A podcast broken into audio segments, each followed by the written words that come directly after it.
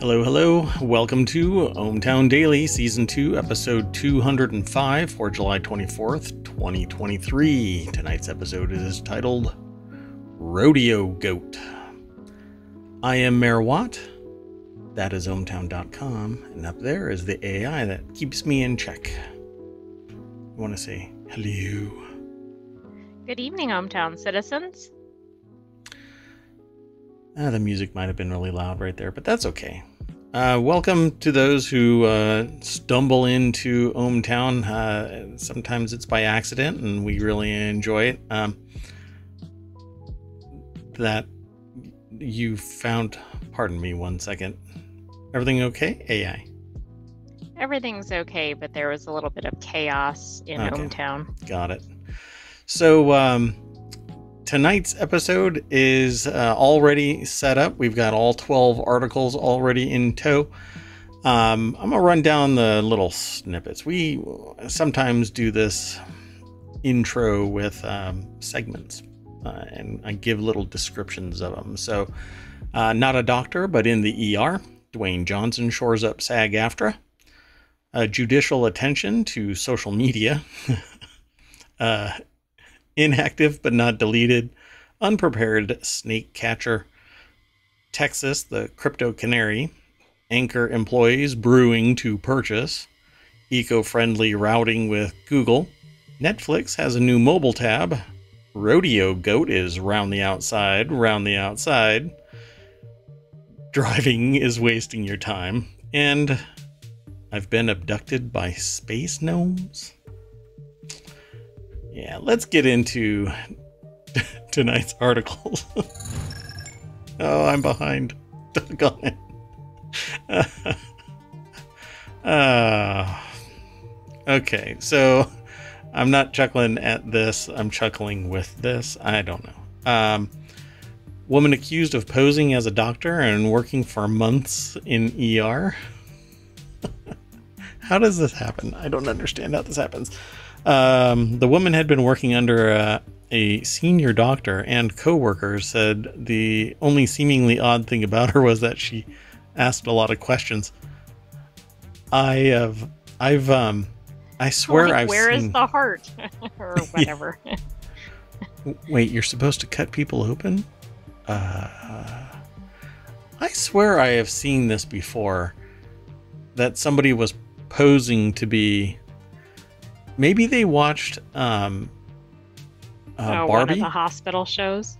Well, no, Barbie, because Barbie, um, Ken is in the hospital and says, I apparently asks one of the doctors if he can do an appendectomy or something like that. And the doctor's like, no, you're not a doctor. And Ken's like, yeah, I think I need to talk to a doctor about that. And the woman says, I am a doctor. And he goes, uh, yeah, no, okay. Uh, and then he starts walking towards an ER or something. I don't know. I haven't seen it yet. I'm, I want to go and watch it, but um, anyway, so this article is over at Newsweek. Robyn White is the author, and it says uh, a woman in the Spanish region of Catalonia has been accused of posing. I swear I've seen this before. It's deja vu, or the simulation is leaking back. Um, has been accused of posing as a doctor and working in an emergency room for several months. The Berga Hospital in the province of, Barcelona uh, began investigations after they received a report of a woman trying to work in another center without proper accreditation.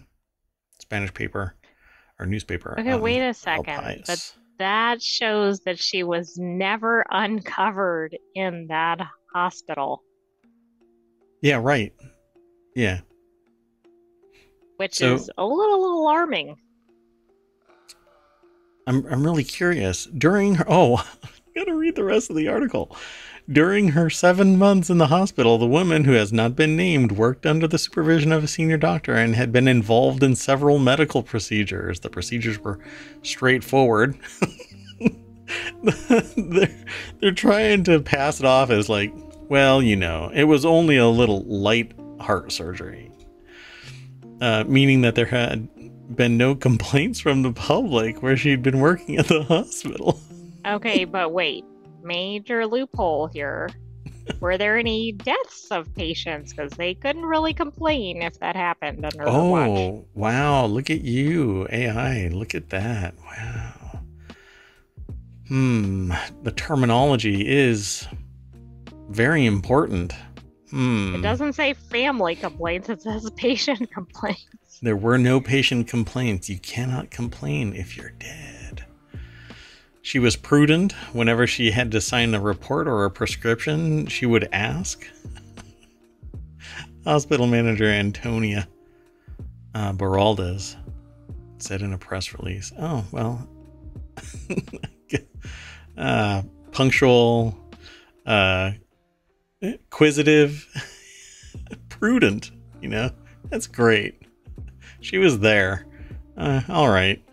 Anyway, the case has been passed on to local police, and tighter control of hiring procedures at hospitals had been uh, demanded by. I, am not sure. Oh, it's a local union, medical union called uh, Med Metges de Catalunya, I guess. Um, sorry if I'm pronouncing it incorrectly. So um, there was another one, a Florida teenager in 19, uh, 2016. Uh, Malachi Love Robinson, a Florida teenager, was found to be running his own medical practice despite only having graduated from high school. The teen ran the. Okay. We know why that person was inspired, right? It's gotta oh, be Doogie Howser. Yeah, sure. Yeah. The the teen ran the new birth uh, the New Birth New Life Medical Center, naming himself Dr. Love. He stole $30,000 from an elderly patient while on house calls and also stole $20,000 from a doctor. He was caught after police um, after a police officer attended the practice undercover and was prescribed treatment by the teen. What was the te- what was the treatment? I'm really curious what the treatment was. And did he go through something like open heart surgery only to make the sting operation, or was it something like, here, you need some Advil? So he didn't go to jail because of the medical side of things. He went to jail because he pled guilty to grand theft and organized scheme to defraud. oh, Florida, don't ever quit. Next article is over in the continuity report. Dwayne Johnson, who my understanding is is trying to shed the rock aspect of uh, Dwayne Johnson. Um, so I think in the article and and things about this because I've heard things about this prior to um, them showing up in ohmTown. Um, they, um, I think they they never mentioned the Rock in this, you know, but that's how he became famous. He became famous as the Rock. Quite fascinating. Um, anyway, Dwayne Johnson contributes historic donation to SAG-AFTRA Relief Foundation, uh, Foundation Relief uh, Fund, says President Courtney B. Vance. It's a call to arms for all of us. It's an exclusive over at Variety, so let's jump right on over there. Angelique Jackson is the author of this um, article over at Variety.com. Let me throw it into chat real quick. You can follow that. Um, you can also go to, um, if you type in exclamation point vote, um, that'll actually take you over to where you can vote for the articles. Um, I haven't tested it yet, but I believe that we've resolved the problem that was happening with the vote. Um, so go on over there and check it out. And if it happens again, let me know. Um, but uh, we believe that uh, it's been resolved. Anyway, um, so I did. I, I By the way, this wasn't submitted to feature um, Dwayne Johnson, although it's great that he made such a large donation. But it was really just more about that there is a fund and right. people can donate, etc. Yeah, and uh, my understanding is anybody can uh, donate to this. Um, unfortunately, and fortunately, right? It's a stopgap. It's a it's not a cure all. It doesn't raise the standard of living. It and and in all honesty, in today's economy, in that world, it barely even you know mitigates the harm, but any little bit helps. Um, well, because especially if you can't pay your rent or you don't have enough money for food while you're out of work. Yeah. So I don't remember seeing anywhere what the total amount was, but my understanding is it's more than a million dollars. Yeah, well, it said it was seven figures, but I don't think it said the because this one I actually did click through. Oh, does it? I don't it? think Oh, it said the actual amount of the donation. Yeah, I had heard about this, the fund itself, um, and, and not the the donation. Um, I had heard about the donation, but I was more interested in this fund. So the SAG-AFTRA Foundation's grants deliver up to fifteen hundred dollars per individual member, but in extreme conditions where there's health issues or other things, a lifetime member can receive up to six thousand in emergency financial assistance. Um, oh, and here's where it says seven figures. Um, Wilson estimates that 7,000 to 10,000 members will need these services. I, I, it just doesn't seem like enough, but every little bit helps. Um, if you're It living on your somebody own, through a month or something. I mean, it can make a big difference. yeah, definitely. Um, you know, I mean, it, it can ease this, but when, again, I, I, I always look at this. There's a person out there that was basically saying that everybody is getting what they deserve, essentially, yet they're paying themselves $250 million a year. Um, that's the overall compensation for them, by the way, not their base, right? Um, but their better performance is based on the very people that that person was saying uh, you don't really need that much money. I was just astonished by hearing about that. Um, anyway, so uh, Vance and others are basically saying uh, donate if you can. Um, and they say step up. So if you can uh, bump up your donation, um, then bump it up. Well, and it's also saying if it's a little amount, still Donate. helpful. So If you're in a position. across multiple people. Yeah. Yeah, if you're in a position you're safe and, and secure and you can donate, then donate. Um, it'll help out people who will eventually, if you're not in the industry and you're not being impacted by this, a little bit of your money going to this fund can help them stay in the industry and then they will be writing and doing work in the background uh, eventually. I mean, even if you want to be selfish, right? Like, call it a selfish um, you know donation yeah look i'm not trying to help them out you know say that to yourself. I'm not trying to help them. I am actually just being really greedy myself. I want them writing again and doing the work for my entertainment. Um, you know however you want to frame it um, donate a little bit and uh, help them out. Um, if again if you're in a position to help. Um, yeah. Okay so you can follow the link through ohmtown to this article and there's much more information there. Um, but essentially um, dwayne johnson donated uh, quite a sum of money and others are stepping up as well uh, to facilitate providing some assistance to those who are going to be more impacted by this. Because i'm sure that there are people there that would rather work than stand in a uh, shoulder to shoulder in a strike. Um, but as members of an organization in solidarity, they're going to feel the pain. And it's not the same from one person to the next. You know, not everybody's in the same position. Okay, so let's keep on going through the news. I thought this one was this one was fascinating. Um, this article is over in the Word in Law. It's a channel that focuses on law, and um, judge can't be bothered to pay attention to murder case. Scrolls Facebook instead. Uh, some things are more important than social media, like murder.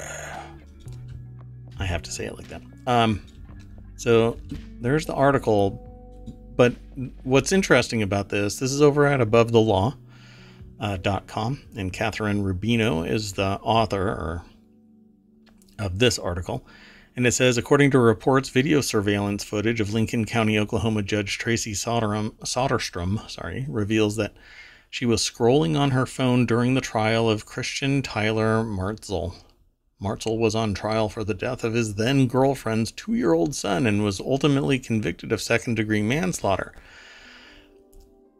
Except that the judge was basically doom scrolling through social media and texting. um, and when they found out, what do you think they did? When they found out that they were caught, do you know what they did? Well, what they what they should have done is probably not what they did. What do you think they did? You want to take a stab at it? Anybody in chat want to take a stab at what it what they did? Did you already read it? I haven't, but I'm guessing they made up some ridiculous excuse about what they had to be viewing or something on their phone. And they moved the camera. wow. Yeah. Okay. Yeah.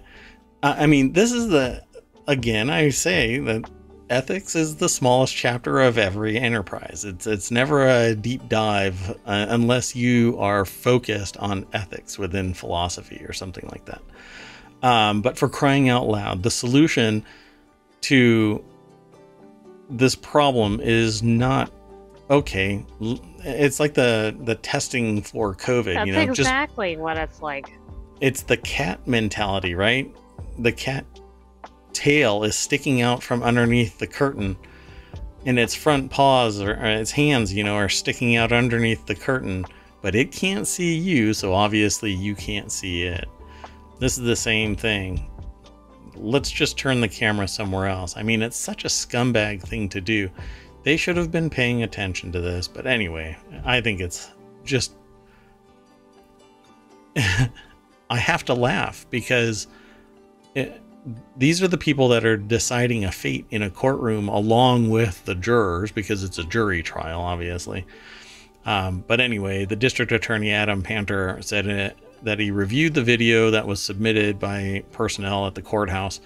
The video confirms that Soderstrom spent hours of the trial on her cell phone, texting and scrolling through social media um, and then says it's both shocking and disappointing to learn. Jurors are banned from using cell phones in the courtroom during trials because we expect them to give their full uh, time and attention and zero pay, really little pay, if anything.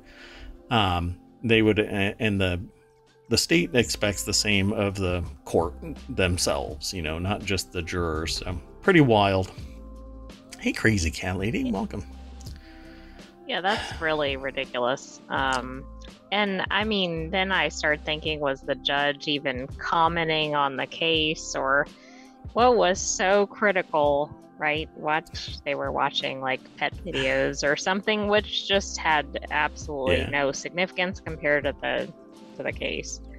There, there's some uh, impassioned plea by somebody, and the judge is like, "What? What? Wait, wait, wait, wait, wait! You should see this cat video I just saw."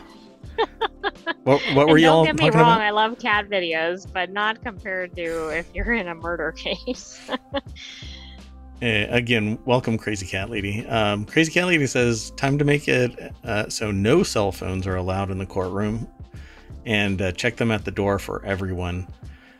Okay, so uh, I've been in and out of a few courtrooms, and if anybody sees it, you get lit up.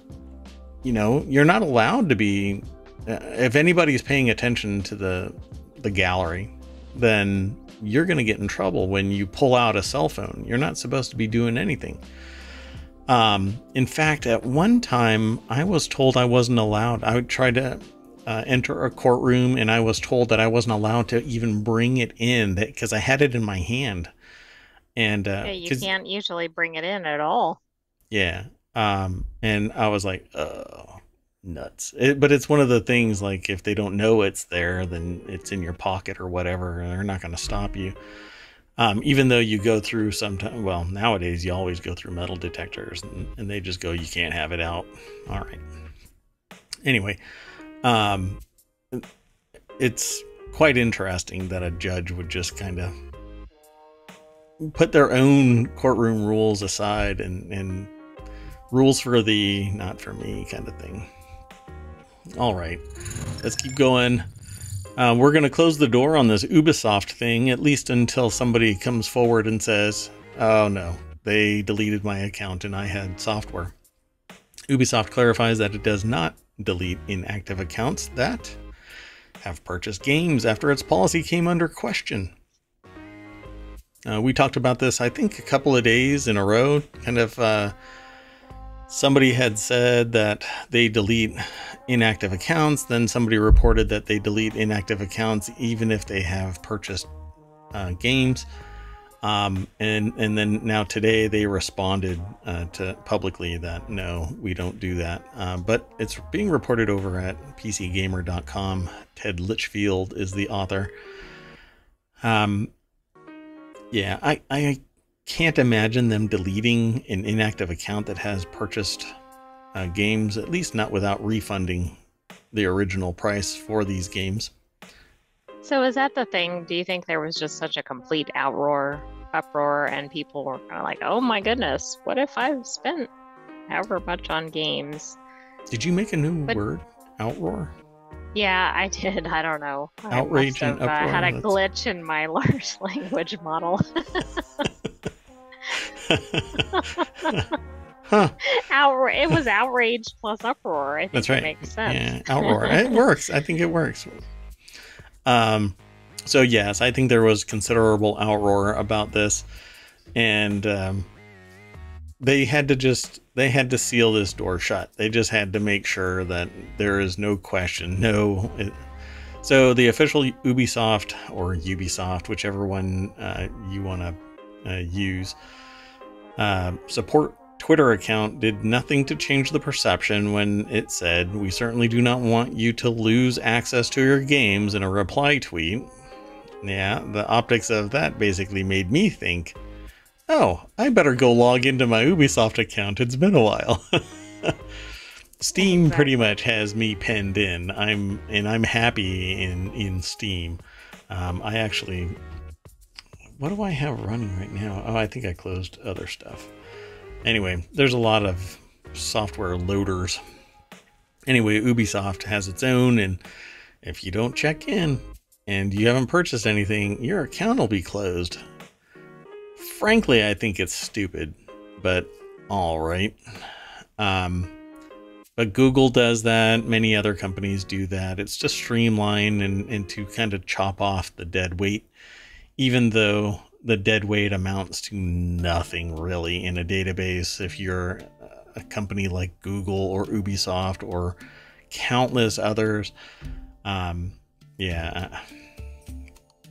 I, I don't see the point in doing this. Close long term inactive accounts. It's not like you're tapping it regularly as an inactive account. What is it doing? Exactly. What's the issue that they're trying to solve? Yeah inactive accounts don't mean anything. It, they're just being they're just sitting there, uh, one single little line in a database. In fact, so, they're easier to manage probably than active accounts. Yeah, exactly, because they just sit there, like Mayor Watt on a Plus Friday they afternoon. can be like, "Oh, we've got a gazillion accounts," right? Which is accurate. Right, even if they are stale. All right. Well, anyway, enough Ubi. That's movie. On over to ohmTown Daily. It's a, a, channel over on ohmtown.com. It's a channel here on Twitch. It's a channel over on YouTube. It's a podcast that you can download from everywhere. We are everywhere. Snake Catcher gets called out to large hissing, not prepared for what he finds. I loved this because when I loaded it up, I saw what it was. Uh, James Bindoff or Bindoff, um, who goes by Townsville Snake Catcher on the internet, found an unusual culprit after responding to what he thought was a loudly hissing snake. Do you think he had difficulty getting that username on the internet? What was it again? It was like Townsville Snake Catcher. Townsville Snake Catcher. That's what he's known by on the internet. Okay, so the entirety of the internet apparently knows this person as the Townsville. Well, there's only probably one Townsville snake catcher, so I, am going to hazard a guess that nah, not really a struggle. Um, it says, Well, this was a new one for me. So this morning, uh, call came through Jeremy's reptile lo- relocations Townsville. But as the young fella's laid up in bed with an injury, I jumped on the tools to help out. Wow, the turn of phrase here is quite colorful. Uh, James Bindoff, or Bindoff, um, who runs Townsville Snake Catcher Service and Facebook page, said in a post, caller described a distinct large hissing noise coming from a large outdoor dog caging area. Suspected that they thought a large python.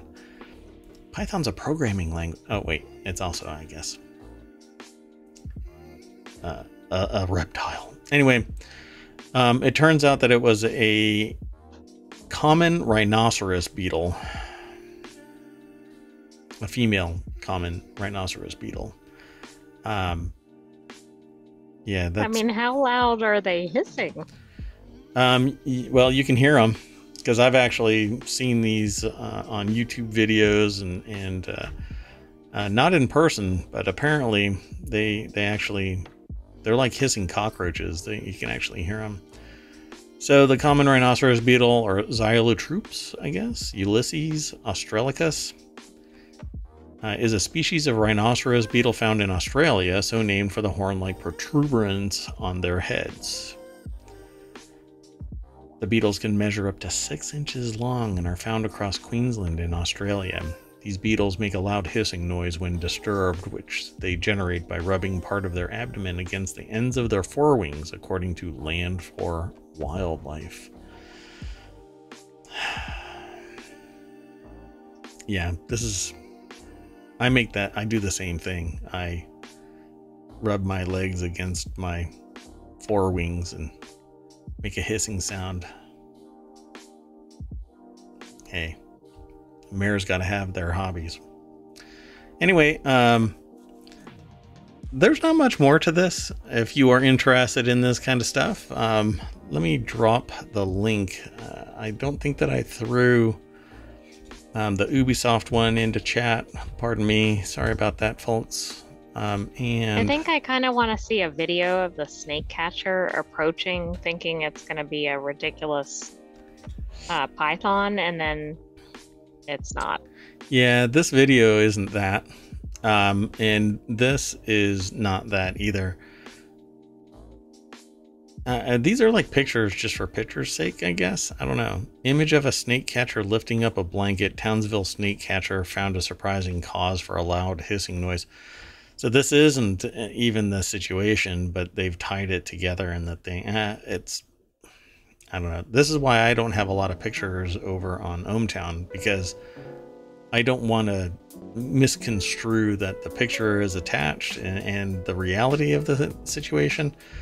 Um, but it it certainly makes it a, a, a, quieter place because there aren't all of these flashy pictures all over the place. Anyway, um, if you hear a loud hissing sound, don't take it for granted that it's going to be a, a, rhinoceros beetle.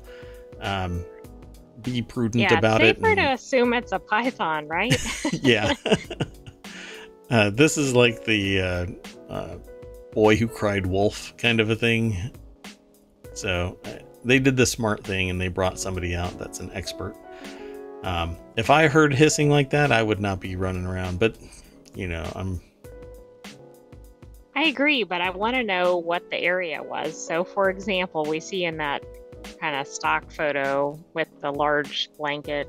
Yeah. But for instance, if there was only a tiny area covered you in the hissing, was it reasonable to think it was a python? Or was it coming from an unknown area and they couldn't really tell what yeah. was lurking? It's Mayor Watt behind a door.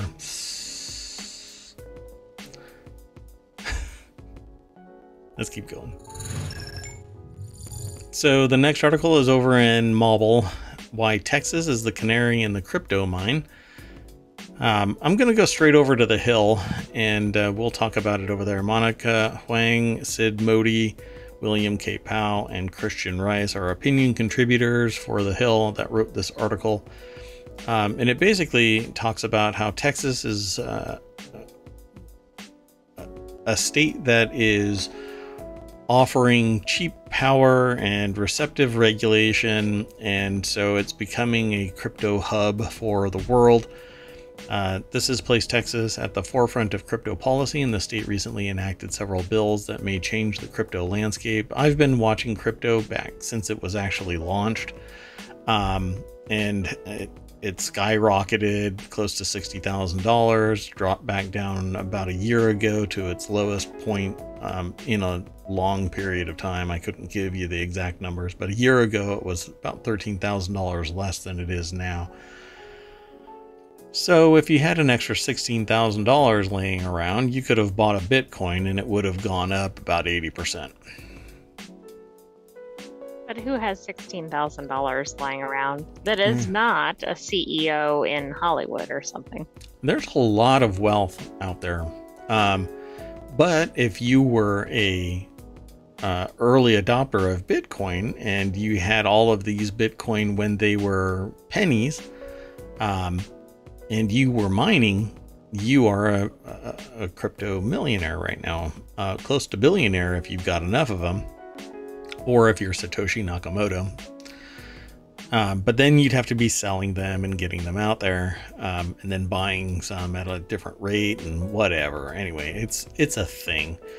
Well, crypto mining is the process of validating cryptocurrency transactions by using high powered computers to solve extremely complicated math problems as incentive for mining or solving these math problems, miners are rewarded with cryptocurrency.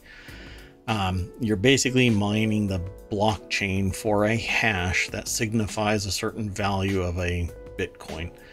Um, you used to get more of them, now you're getting dramatically less with more and more power. So people are moving, corporations are spinning up uh, farms, Bitcoin farms, cryptocurrency farming farms are actually moving towards hydropower and other energy producers so that they can get ample enough power to operate all of their mining rigs as we approach the maximum amount of coins in circulation. Um, at one at some point in the future, and I can't remember the exact date, um, but it is already stipulated, there will be no more Bitcoin released, it will all be in circulation. Um, and it's infinitely, um, well, what's the phrase? Uh, it can be cut up any amount, right? Um, so one Bitcoin, if you want to go, here's the problem with Bitcoin, other than the fact that it doesn't have any innate value. It's not pegged to anything other than something that's pegged to the productivity of the country that you're in. So, Bitcoin, for instance, in the United States is pegged at the value of the US dollar. The US dollar is pegged to the GDP of the nation. Um, and so, right now, its perceived value of a Bitcoin is somewhere around $30,000. I think it's a little less than that right now. Um, but at any rate, until you convert it into cash, it's only the perceived value of it as a US dollar um, payout. So if you want to go buy a car that's $30,000 and you have one Bitcoin, you have to find somebody that's willing to take your one Bitcoin for that car. Well, it's really, really difficult to wrap your head around as a consumer buying something um, with Bitcoin or any cryptocurrency when the value is 0.00000001 um, just so that you can buy some gum off a shelf. That's one of the reasons why I don't think that cryptocurrency is really, it's kind of like the EV um, space. It's not ready for prime time because there's a complexity there. Well, Texas is embracing crypto mining, and I don't know if that's really uh, a positive because if any misstep by Texas in terms of regulation and policing of it is going to have a knock on effect to the rest of the U.S. Uh, economy. Um, and we've seen stuff like that, like Silicon Valley Bank collapsing, and it has a rippling effect across the country. And there are other like Binance is another one that's having problems, and other uh, financial institutions. If we embrace well, this I'm crypto, sorry, we've also seen electrical grid issues in Texas. yeah, I mean, in other locations too, but recently in Texas. yeah, yep, um, absolutely. I hadn't even gotten gotten to the yeah. You're right. The the physical aspects, the real world aspects, not the virtual concepts of Bitcoin uh, or the business practice of crypto exchanges. The actual real world physical uh, pressure on the energy grid on a state that's already exhibited both heat wave problems shutting down the state and cold snaps causing the state to shut down. Um, imagine leaning or having cryptocurrency sucking power off of the grid uh, as tremendous as we know that it does, uh, only to have it collapse. Um, yeah, you'll you'll end up with the same kind of situation that um, what was it, Finland or something like that? They they couldn't produce. I think it was Um, Norway, maybe. Maybe it was Norway. Yeah, th- there was a country that couldn't produce enough power because the crypto farm was pulling. Um, a company was pulling so much power off of the grid that they couldn't manufacture ammunition or something like that. Um, it was quite a, an interesting dilemma. Maybe the AI can find that while um, we go through this. So um, the article continues to talk about um, the fact that um, crypto poses a, a, a problem to financial stability, uh, not just to the state, but to the country. And if it does collapse the state, even a small segment of it, it'll have a ripple effect um, to the rest of the nation. Um, FTX crypto exchange, it collapsed. Um, w- whenever you hear of a problem with crypto, it's never, oh, somebody lost $250,000. It's 250 million or 500 million. Um, and it's like that again and again and again. Um, so they've got this law that the article talks about. The law slated to go into effect on September 1st. Any crypto bank that violates the law may lose its Texas money transmission license, be fined, and face criminal penalties. Um, the bill now law requires miners with energy capacity larger than 75 megawatts um, to register with the Public Utility Commission of Texas as large load operators. Their data are then shared with ERCOT, the grid operator. Um, Texas has its own energy grid in the United States. It's separate from the rest. Um, and uh, when it goes down, there isn't really m- much ability to facilitate restoring it by providing power from the other uh, two grids. Uh, there's two or three. I think there's one in the far um, northeast, and then there's the east half of the United States and, and west half of the United States. I think that's how it's broken up. Um, but they all work together except for Texas. Texas doesn't tap into anything. Um, and then there are other bills. House Bill 4728. Uh, it allows ERCOT, the regulatory grid operator, to uh, require persons operating certain virtual currency mining facilities to register and provide information about their the location and demand of a facility. It also requires the PUC to establish a method to uh, ensure compliance with the law. Um, and then there are others. So if you're really interested in crypto and law, um, Texas certainly seems to be uh, jumping in with both feet and not just dipping their toes.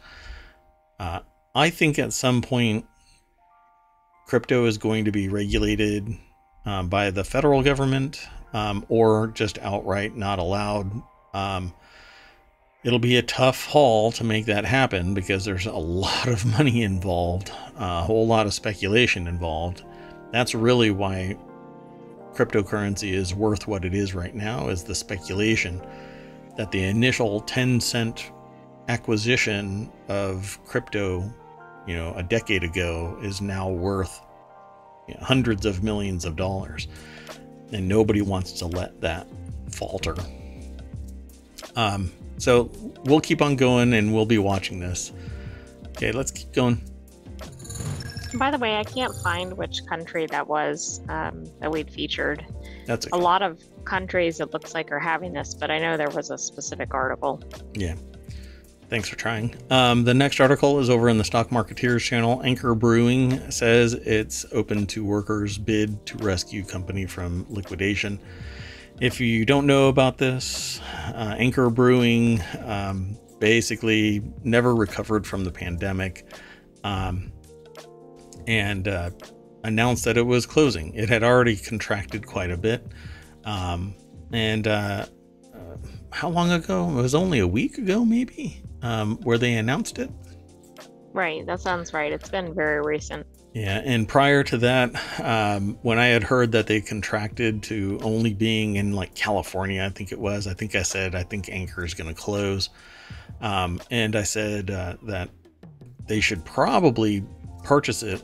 The, the employee should make it a wholly employee owned uh, company, buy it themselves, and then they've got skin in the game and they'll make this thing uh, run because their passion to survive will make it happen. Um, so, more than a week after announcing its liquidation, Anchor said uh, Saturday that it would be open to last minute bids from uh, workers to buy the 127 year old craft brewery. Um, so, it's all maybe it'll come true. Um, Looks like it was about a week and a half ago, um, July 13th, maybe. Gotcha. Uh, Mike Murphy over at MarketWatch.com put this article together. Um, morning, Dunkstar. How are you doing? Thanks for stopping by. Um, Dunkstar says, Morning, ohmTown citizens, AI, and the mayor, who we may or may not vote out next. Wait a minute. Are we holding new mayoral elections? What's going on? Uh, where's that band button? Oh, wait, no, no. We're all saying the quiet parts out loud. Oh, it's just like an election. Great. Um, so, uh, Anchor may be no more. Uh, it may have been sunk. Uh, uh, maybe not.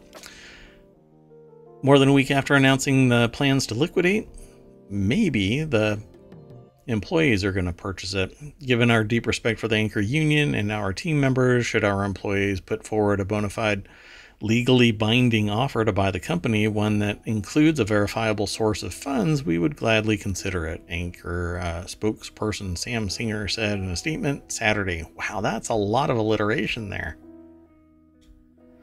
He added, however, that time was running out. Yeah, nothing like a pressure tactic to force somebody's hand. Um, I suppose driving the company the right way and not crashing it into the rocky shoals of reality may have prevented this, but I guess I'm not the one that runs a brewery. Uh, it says we're not asking for a handout or charity. Union official Pedro de Sa uh, wrote. Uh, we talked about this the last episode uh, where Anchor was being highlighted. Um, yeah, I think it would be great. Uh, people become very impassioned about a company owned, an employee owned company, I should say, um, because they've got skin in the success of this game. You know, they, they want to be out there and, and uh, selling the product. They're working, uh, making sure that their piece is 110% uh, complete. You know, they don't just kind of idle around and people that do idle around in, in an employee owned company usually get punted from it, um, bought out uh, one way or another. Um, anyway, it's quite fascinating uh, to see this happening at a, a nearly 130 year old company.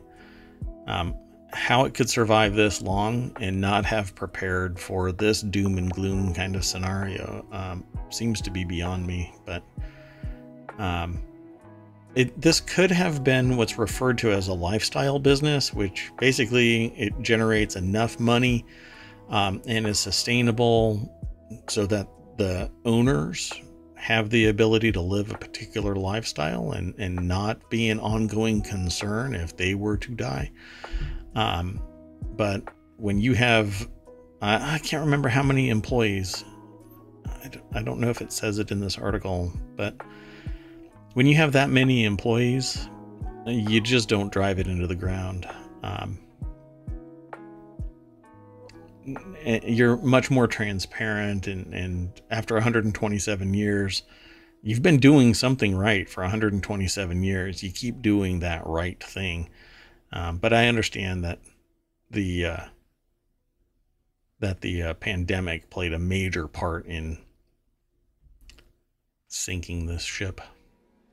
So apparently they have 39 unionized workers who are two thirds of the brewery's employees. Okay. That's interesting. Um, so they've got somewhere around uh, 50 employees. And so, yeah, I would probably qualify this as a lifestyle business, um, except that it's 127 years old. So, six lifestyle businesses. Um, anyway, let's keep on going through the news. Uh, I had never heard of this, so I thought it was really curious and I wanted to talk about it. Um, I don't know if anybody out there in ohmTown knows about this either, but the article's over in Late Night Geeks. Let me throw it into uh, chat. You can check that out. Did I not throw the article about? Yeah, I didn't throw that article in there either. You know what? I am just a horrible mayor, I tell you. Anyway, um, people are using Google Maps to cut down on tailpipe pollution. Did you know that there was an eco friendly pathing solution?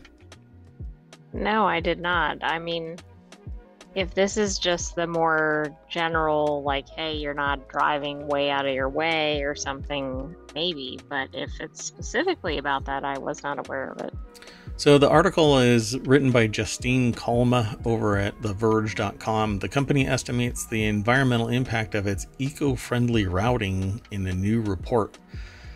So it tells you save 10% fuel by driving two more minutes, depending on a certain way that you go. It gives you an eco-friendly path.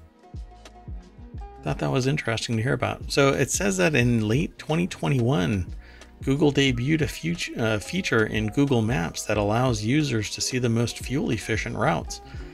The feature has since helped prevent around 1.2 million metric tons of planet heating carbon dioxide emissions. Google estimates in its latest environmental report released today that it's almost like taking 250,000 gas guzzling cars off the road for a year.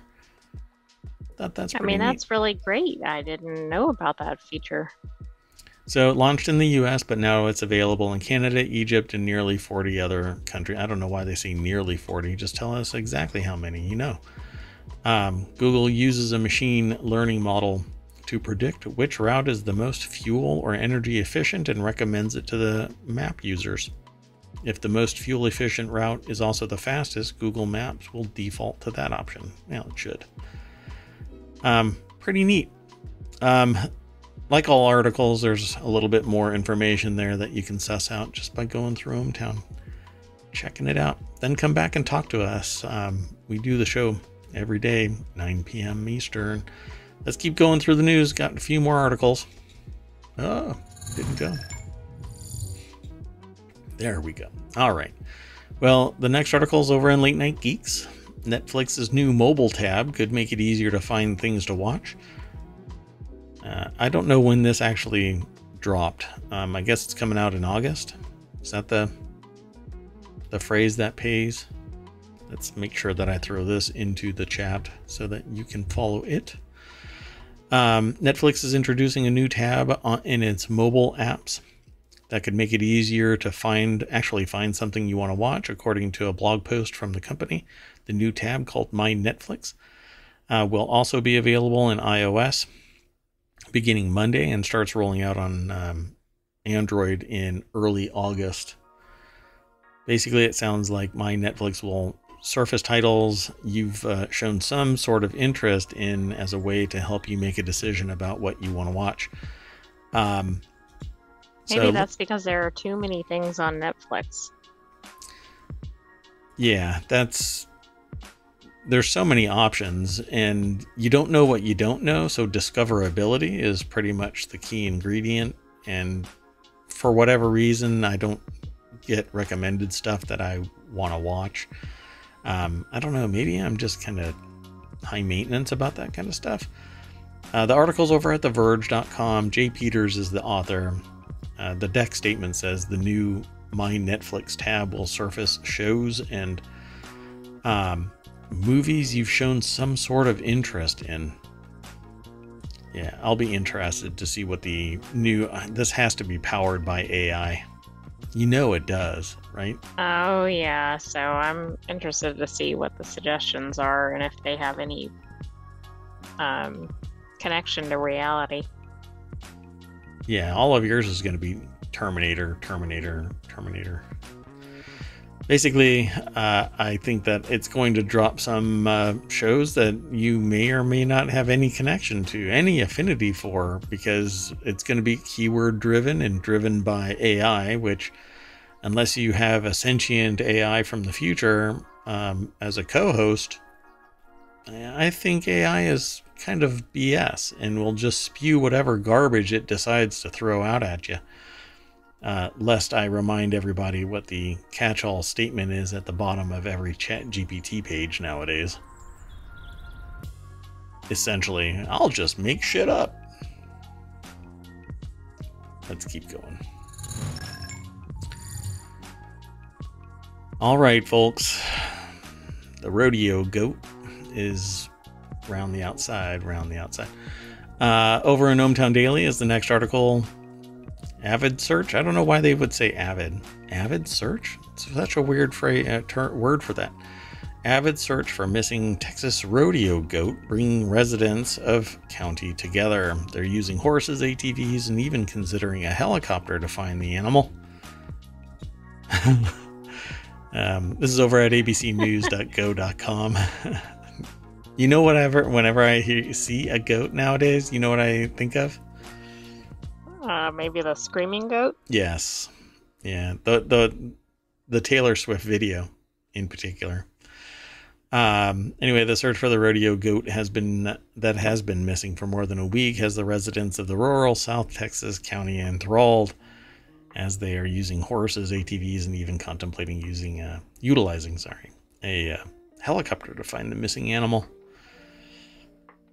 You know, if they would have just put no uh, cryptocurrency on it, somebody would have found it. Um, That's true.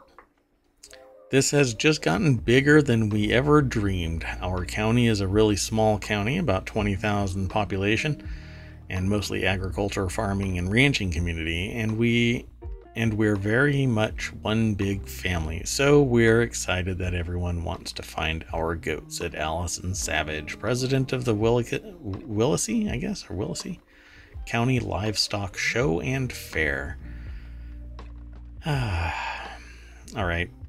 So, residents, including families, have been scouring cotton and sugarcane fields since the goat escaped from a pen in the county's rodeo arena near Raymondville on July 15th, following a youth rodeo.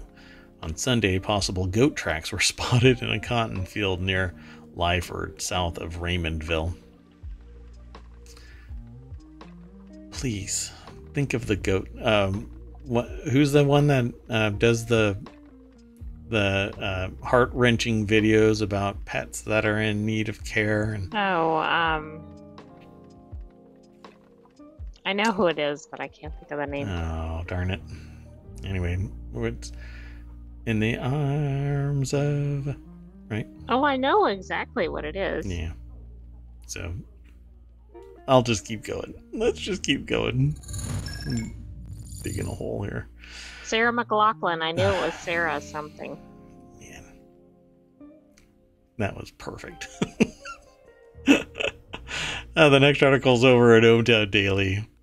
How your drive to work could be one big uh, thing harming your sleep, fueling depression, and wasting your time and money. Uh, this section is actually titled Driving is Wasting Your Time. Um, so a new study found that driving to work is making people less happy. The longer work hour, uh, sorry, the longer workers spent in their cars and the more money they spent on commuting, the less happy they were. This research aligns with previous studies on the negative health impacts of commuting, and it's something that I have been, uh, what the anti-champion for. Like I, I don't want people commuting to work if they can avoid it. Just don't. Um, and recent, more recent studies have been showing that people work harder um, and are more productive, not just work harder, but are more productive. The efficacy of their work is higher. Um, they produce better results when they work from home because their work life balance is superior. Um, this flies in the face of countless MBAs and old school CEOs who think that you have to have butt in seat in a cubicle.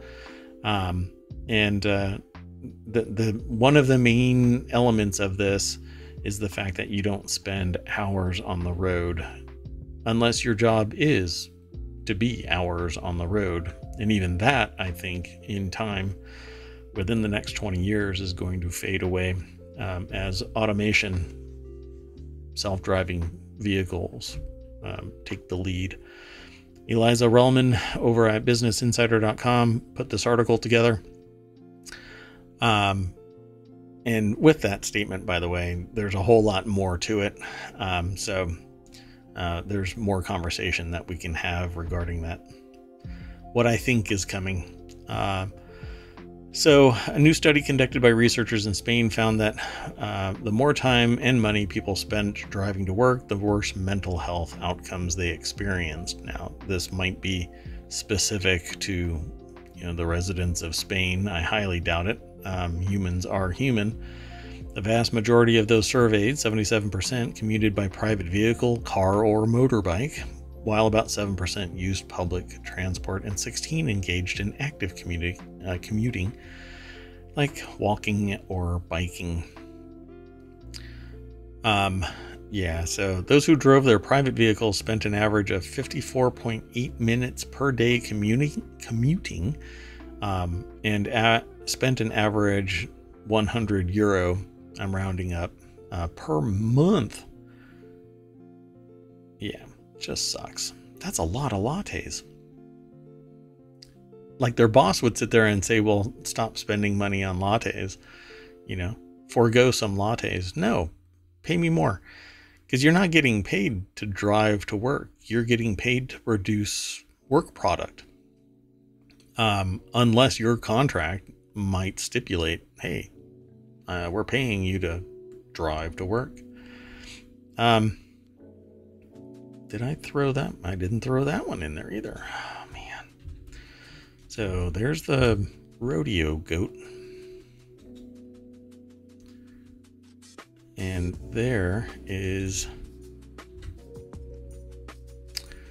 um dun dun dun. There's the commuter thing. So um there have been others, uh, not just the this one and the one that they're talking about. The study in Spain aligns with previous research on the impact of commuting on health and mental well-being. A major study conducted by researchers at the University of East Anglia in 2014 found that car commuters in the UK were 13% more likely to feel that they were under constant strain or unable to concentrate than those who took public transport or got to work in other ways. So, this one actually only speaks about vehicle commuters and not the fact because this is all pre-pandemic. Post-pandemic most businesses that have teleworkers have been able to prove that they the workers can do all of the work that they need to do from home. Um, but there's a lot of people that just really want people to come into work. Um, multiple studies around the world have also found that those who drive to work have a higher risk of higher blood pressure, diabetes, and obesity than those who take the train or bus. So, this all talks about switching to mass transit. Um, I would prefer that we lean harder the other way and stop uh, commuting to work to begin with, unless and this is really un, and unless it's a voluntary and designed to be social so that you can hang out with the people that you're working with for a certain period of time to kind of like um, like a married couple couple renewing their vows right? You just reaffirm that you're in the partnership in person that you're all co-workers working for a common goal except um, a lot of people who have grown up in the internet age they don't have that leaning um, although there's more complexity to that like all social contract constructs there's more to it than just that simple statement because if you go to an Ivy League school, for instance, the social networking aspects of that typically leads to greater success. Um, if you go to college, it leads to greater uh, salary if everything plays out right.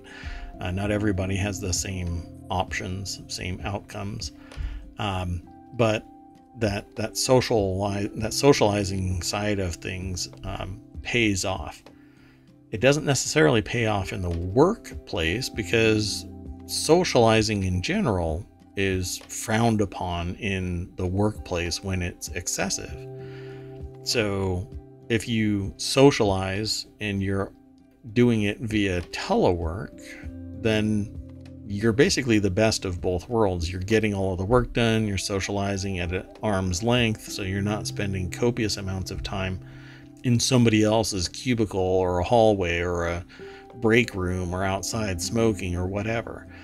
So I, I, really don't quite understand the dilemma that a lot of old school business thinkers um, have with telework because it does pay off uh, in the long run. But again, like all these articles, there's much more to talk about. Um, can't wait until I can start spending more time talking about this stuff. Um, but the show typically runs about an hour and a half um, in duration, but we've kind of sped through today's uh, articles. We've got one more article. Did you want to add anything to this? I just, I mean, I think it's so clear that employees are happier, which even if you're an employer and you don't care about that, it comes out in your favor to have a happier workforce. You know, people work harder, they get into fewer disputes with their coworkers or with the managers. Um, it just it seems like such a no-brainer. But yeah. there's just such a connection to this on-site mentality, and I don't know if that's just going to change over time uh, due to generational differences of opinion on that or, or what it is. But it seems like we've come through the pandemic and we've had this massive experiment and it's generally worked. Yeah. So I don't understand. Like, I could understand pre pandemic, right? Everybody was working on site. Maybe they didn't see the experience of working off site, but we've seen it now. Yeah. So I just don't understand what the controversy is anymore. And the person who isn't doing isn't performing at home is the same exact person that's not perform, performing in the workplace without great expense in in terms of supervision, babysitting in general. Why? Because if you're not sitting there harping on them to get the job done, then they're going to be off gallivanting somewhere else. Well, it just gets amplified when they're lacking direct supervision at home. You know what the problem is then, right? It isn't that they're not producing. It isn't that they um, don't. Uh, they only work well when they're observed. They have a poor work ethic, and it's costing your company a greater amount of money because the person who should be doing manager, managerial duties is manager managing. I was going to try and say managerializing um, I thought you were going to say managering. Ma- managering, yeah. I was trying to riff off of the manager term, but anyway, m- managing that one person. So they are really you you do a, a pip. You know, you you draw notice hey, you got to fix your stuff or you're going to get fired.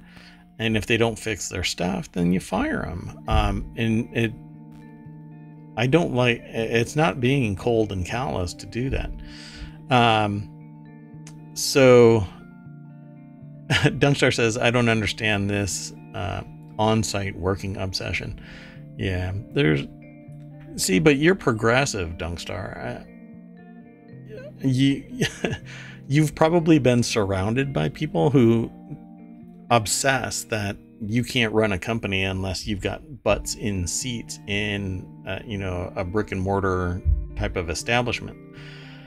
Um, but you've seen the world for what it is and a, a lot of money, a lot of products, a lot of stuff is made in a distributed way. Um, and like I'm working with people that are in, I think it's four different countries. I've actually lost track of a couple. Um, and uh, here domestically in the United States, I've got people scattered that are doing tasks for me um, all over the United States.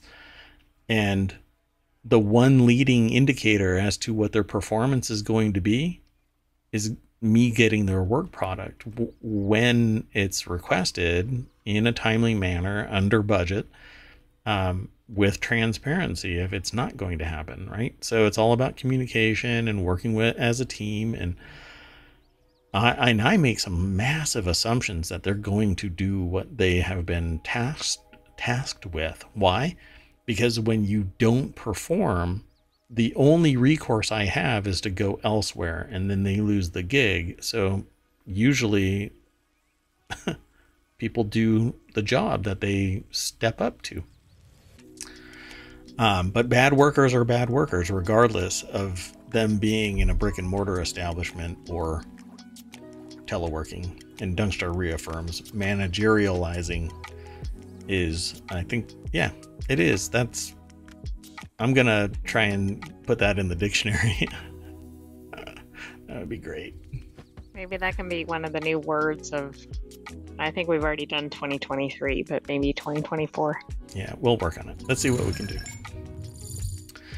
Um, so today we're going to end with uh, Warcrafter's article, uh, Get Abducted by Space Gnomes to Tend Their Garden in This Chill Strategy Sandbox. It's a PC Gamer uh, article. So, um, magically whisked across worlds by weird and slightly airheaded gnomes for your magical inborn gardening ability. You must help them take a devastated wasteland and turn it into a lush garden. That's the plot for Horticular, a horticulture based gardening game that wants to find interesting. It says that wants to find interesting challenge with a puzzle of a healthy garden and beautiful layout. So I've watched some of this video because uh, I'm always looking for chill games. Uh, Jonathan Bolding is the author of this over at uh, PCGamer.com. Um, I have it muted, so I can actually I'm gonna play a little bit of it so you can see what's going down. But you're in charge of building this garden, um, and apparently space gnomes have abducted you to facilitate this. The game mechanics, I don't know. Um, but you might be interested in this if you are into casual games. I am, um, but I'm interested in all kinds of games a little bit at a time. Um, yeah, so the the video is basically showing a desert type world, and then it turns into a lush garden with the uh, manipulations of you, the player. And I'm not sure what else is involved here because it looks like there's the gnomes are actually walking around, but I don't know if they facilitate anything or cause problems. To me, this seems like a fun game that you could sit there and just kind of be chill and I don't know, maybe drink your way through a an afternoon playing this game and see your performance start to falter as you go through your drink. Anyway, to do that, you'll need to find the right mix of plants and constructions to make uh, the garden not just beautiful, but rich in diverse life. Different plants require different substrates, like the grasses, rich soils, dry savanna. Those plants are then combined with different quantities, in different quantities, to improve the overall habitat. And when the right plants and terrain show up together, you get animals. Yay! So, seems like a pretty in depth game, and um, you can get it on Steam. It's a demo right now, um, and like most demos, it's probably going to either be hobbled in time, hobbled in dirt, like the the depth of the game, um, or there was one that I recently played that didn't have a save function. So every time you load it up, it's a brand new demo of the exact same part that you played. I'd have to find it. I think I uninstalled it after playing it once. Um, but I'm trying out all kinds of stuff. Um, I'll probably be getting this. It'll be fun. Um, only because I'm really into the chill games and but I played Diablo 4 too. Did you want to say something, AI? Yeah, I had sent you a message. Oh, okay. Oh, really? Oh, wow. Um, hold on a second. Let me see. no. Yeah, I don't know. The AI might have gotten an error. Um, if there is a problem, let me know, folks. Uh, normally, I find out before everybody. Um, so at the end of every episode, we bring you back kicking and screaming not the original Diablo Dunkstar, Diablo 4. I mean, I've played all of them a little bit, but okay, I'll have to look into it. Um, so um, yeah, Dunkstar has actually played all of the games. I think recently, like Diablo. I think didn't you check them all out in preparation for Diablo 4? Um, so if you find any cool articles or a whole new source that you find valuable for yourself, let Mayor Watt know. Send an email to mayor at ohmtown.com. Uh, we're still in the process of uh, troubleshooting a certain function to allow you to submit articles directly. Um, yeah, it's. uh, along with this voting thing, I am uh, I want to make sure that everything launches uh, properly. So, but everything in ohmTown is a little quirky because of the way that uh, the world exists. So we are basically a bundle of electrons in the wires that connect the internet. So that's where our community is housed. So sometimes you get an errant electron. Um, at any rate, if you uh, have any cool ideas for a show or you find an article that you find uh, interesting, um, or you want to submit a new um, source, send an email to mayor at ohmtown.com. Did so you find I see anything? one in here that catches my attention. It's near the top. It's the FedEx pilots. Uh, oh yeah. That looks kind of negative in light of the UPS uh, looming strike. So, I mean, yep. at least in the US, FedEx is probably the main competitor other than United States Postal Service. Yeah. So, what um, people may not know if if you don't kind of browse through ohmTown regularly, because we consolidate a whole lot of news. Um, there's some article. Well, there's hundreds of articles that we don't highlight um, in one of the articles, um, it isn't really about FedEx, but the reason why people are starting to balk about their employment is because of the disparity between the massive amounts of profits that companies are making and the relatively low income is separating further and for the income disparity is getting this gap is getting broader um, and the cost of living is increasing. So not only are people not making more money, but it's costing more to live. So, uh, and then again, the profits are bigger. So the gap is getting amplified more and more. I mean, it's just huge right now. I didn't talk about the um, the pharmaceutical companies on average making nearly 90 billion dollars in profits uh, four main companies that are producing pharmaceuticals i think it was four um, making oh five. Five? Five companies making 90 billion dollars. Um, uh, it's massive. Oh and instead of it going to various people right? The the insiders are buying back the stock. So it's consolidating the ownership of the pharmaceutical companies that are keeping people alive uh, when they need pharmaceuticals, right?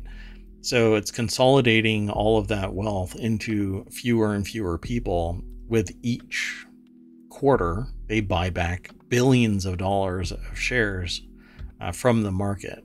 And while that enriches the people who are selling stocks, it's con- it's concentrating overall the wealth. Uh, like Johnson and Johnson, for instance, could feasibly spend copious amounts of company profits to buy back all of the shares to privatize Johnson Johnson um, entirely, pull it off of the market, similar to what Twitter is now X, whatever it is. Anyway, yeah. Now uh, should anybody have the right to stop it?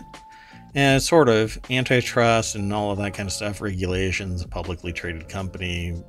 There's a, a lack of conform or informed consent about acquisitions and stuff like that. There's shenanigans that can be taking place. Um, but really, the public should, because we have seen time and time again the fact that when there are lack of options and lack of competition, abuses take place. Um, prices are driven up, and only a select few will benefit from medications and whatnot. And I always find it entertaining when somebody says, Well, it's a business, they can do what they want with it, and I can afford to buy the medication. So, you know, essentially, tough shit. I don't care about them. Um, but it's rather sociopathic um, to make those statements. We're all humans, and at some point, you may fall afoul of your finances to the point where you can't benefit from that money and you can't get medication because somebody else is paying more and the prices have gone up. So, a more worldly view might benefit you know, understanding the social construction that we have in place here and that money drives the world, but not everybody is has the ability, innate ability, or born to ability to you know exploit that wealth because it's not there. Um, so we need to be a little bit more compassionate. Um, Crazy Cat Lady says, "Don't get me started on pharma." Yeah. Hey, when one company can become contaminated and you lose a third of all baby formula, you kind of have too much concentrated control, too much risk in one company. Um, so, Crazy Cat Lady, I can't get myself started in this. And insurance, yes, we're actuarial tables. We're not even human. Um, yeah, well, that that is a whole other thing whole other thing um so again if you have an article or a source please send it to me um, because i can start aggregating um, more information all the time and it benefits everybody um, because we get really neat uh, articles. Um, one of those which one was it? The stock what was the stock company the stock website? That uh, was where some... we have articles from that we just added. Yeah, the stock, the stock dork. Stock dork. Yeah, that was actually a submission, um, and I hadn't actually been utilizing them as a resource, and now I do. So thank you very much. Um, I don't want to call you out, but you know who you are that submitted that article and uh, subsequently the source to us. So thank you very much. Um, and um, I think that's about it. I, I don't really. You know, we can always talk about Barbie for the next two hours, right? Right? No? You, nobody? I know. Oh, okay. Uh, let's see. We can talk about Ben Shapiro? No. Okay. How about we do this? Um, I'm going to send y'all off to Rando Taka. Um, Crazy Cat Lady says, Okay, I'm out. Barbie needs to die in a fire. Many of a child have thrown Barbies into uh, barbecues and fire pits and whatnot. um, okay, I'm gonna I'm gonna send you all off to Rando Taka. Dun dun dun. Um, and uh, thank you very much for hanging out. Really do appreciate everybody spending time with me. Um, lurkers, thank you for lurking. And uh, Dunkstar, Crazy Cat Lady, uh, thank you for chatting with me as well. Really do appreciate your time. You could be anywhere and you spent your hour and 20 minutes with me. Well, I don't know how long you all have been here. Um, so off you go. Thank you very much. We'll see you very, very soon. I'm Mayor Watt. That is ohmTown. Up there is the AI. You want to say bye bye? Good night, ohmTown citizens. We will see you tomorrow at 9 p.m. Eastern. bye bye.